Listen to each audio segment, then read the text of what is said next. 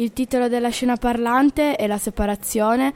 Eh, il brano si intitola L'addio di Giuseppe Fenoglio ed è stato scritto nel 1963, da cui è stato tratto da una raccolta chiamata Un giorno di fuoco.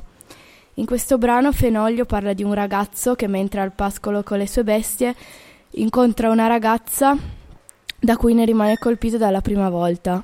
Un giorno, a causa del lavoro, la ragazza si dovette trasferire e lui, non avendole dichiarato il suo amore, la salutò nascosto dietro ad un albero e con malinconia e tristezza le diede il suo, il suo addio.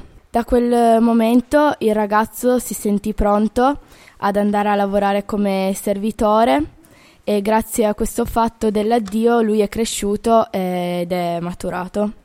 Eh, nella mia scena parlante ho messo un albero con dietro un ragazzo, poi ho fatto un sentiero dove c'è un carretto trainato da un cavallo con la ragazza sopra che se ne va. E poi in mezzo ho messo un pezzo di plastica trasparente che significa che eh, il ragazzo non potrà mai più andare dalla ragazza e dirle cosa provava per lei.